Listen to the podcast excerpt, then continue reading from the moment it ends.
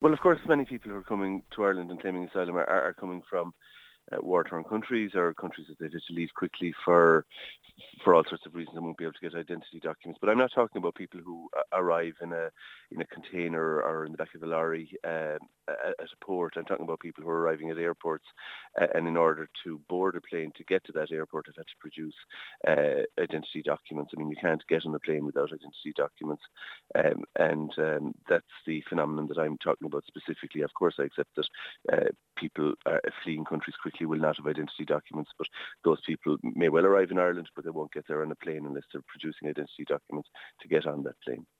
You've mentioned the importance of upholding the law and making sure that the law has credibility and authority. Uh, but given mm. the exceptional circumstances that have been outlined, is there an argument for a change to the law to be made?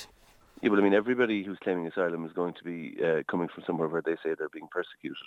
Um, many of them are found to indeed have been persecuted, to be fleeing persecution. Many are found not to. But I mean, uh, I think the integrity of the immigration system has to be upheld regardless. I mean, one of the big problems is that uh, other than people coming uh, who have sort of um, uh, who are on a critical skills list, there is no legal way to enter Ireland, and there are a lot of people who are coming to Ireland to work, uh, and uh, we need that work. Uh, but the government don't seem to take that into account. They're not creating legal pathways to come to Ireland. Uh, people who come legally uh, through an immigration permission aren't entitled to free immigra- aren't entitled to free accommodation.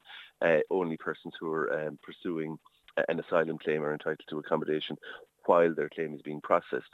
Uh, and uh, uh, that is obviously uh, there's a shortage of accommodation in Ireland that is creating a, a, difficulty, yet the government are not creating legal pathways for people to come to Ireland other than to claim asylum with all of the um, uh, the uh, the burdens on the state that that creates. Now that those burdens are of course uh, uh, international obligations. They're there for good reason, but most countries have legal pathways to enter the state. Ireland unfortunately doesn't, and I think we need to deal with the realities of what's happening. That there is a while there are many people fleeing persecution, equally there are many people coming to Ireland who want to work. We need their work, uh, but we're not acknowledging that in our legal system.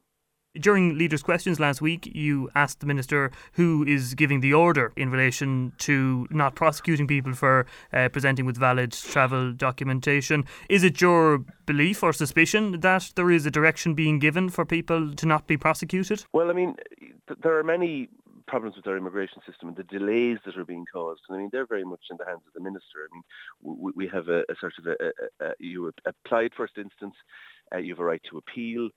That's being dealt with reasonably quickly, although it is slowing down. But it's after that where you're, you're asked, is there a, a particular reason that you uh, should not be asked to leave the state uh, and that you have a right to stay? Uh, and people have given a very short period of time to put in those reasons. I think it's five days.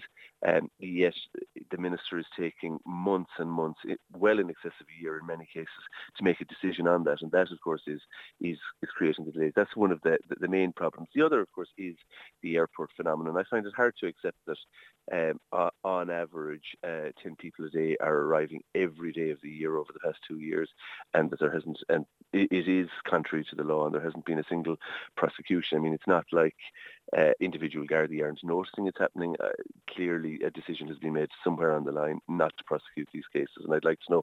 There may be a valid reason. I haven't heard one yet, but I'd like to know if there is a valid reason, what it is, and why this isn't being uh, prosecuted. That's not to say that these people don't have a right to claim asylum. Of course, they have a right to claim asylum, uh, but that doesn't uh, mean that the two can't operate in tandem. I suppose on that note, the, the, argument that's made time and time again by uh, government representatives is that Ireland has a, a, a moral uh, obligation to uh, take people in, and particularly when they're coming from difficult circumstances. Mm. And uh, I suppose that that is often being put forward as the reason why people aren't being prosecuted, or uh, maybe a blind yeah, eye. Is yeah, but there's a, a, difference between taking people in and allowing them to claim asylum and uh, and and uh, requiring people to adhere to the laws of the land while they're claiming asylum. I mean, they're two entirely separate phenomena. I mean, one doesn't exclude the other. I mean, just because uh, you require somebody to adhere to the law doesn't mean that you prevent them claiming asylum. I mean, um, it, it, would be uh, uh, contrary to the conventions to prosecute somebody for illegally entering the state uh, to claim asylum. Uh, but that's not what is at stake in this instance. This is people who have boarded a plane uh, in another jurisdiction to Ireland with valid identity documents, and then um, present uh, at the frontiers of the state on arrival without valid identity documents. I mean, that's a, it's a particular issue, and everybody who uh, everybody has a right to claim asylum in Ireland, uh, but equally everybody has a duty um, in Ireland, as in every country in the world, to cooperate uh, with the, uh, the those determining their asylum claim. And uh, I, I would have thought um, destroying identity documents, if that's what's happening, and I'm not certain it is what's happening, but it certainly does appear that there's a large number of people who are boarding flights uh, with valid identity documents, or at least identity documents that have enabled, they have got through passport control at the other side, they've got through, um, uh, the, anybody who's boarded a plane will know that your uh, identity documents are checked closely on boarding the plane. They've gotten through all of that, and then they don't have identity documents when they come here. That's a different matter. But I mean, that's uh, one facet of a system that is um, not working. I mean, there are many more facets causing delays in the system. More and more people are entering the system. Less and less people are, are being determined by the system. So, and everybody who's in the system has a right to accommodation. Accommodation is in short supply. So one would have thought that the, one of the things that will have to be done is that we're going to have to deal with all claims quickly, efficiently, and fairly.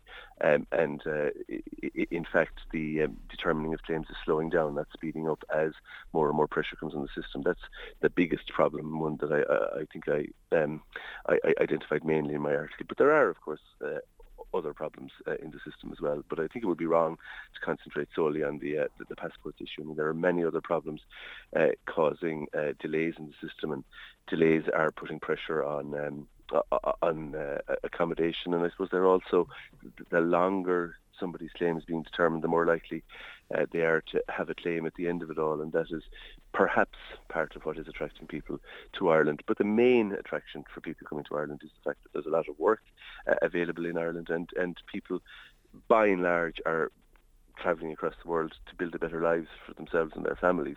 Uh, but we need an immigration system that recognises that and treats people fairly, but efficiently, robustly, and, and quickly.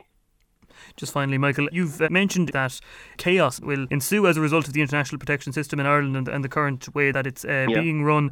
Given the fact that the government is currently looking to source six additional emergency accommodation centres for international protection applicants, and the Taoiseach has said only last week and reiterated comments that he made a couple of months ago that Ireland will most likely make a financial contribution to the EU instead of taking a, a greater quota of refugees. Is it your belief that more chaos will reign as regards the international protection system in Ireland?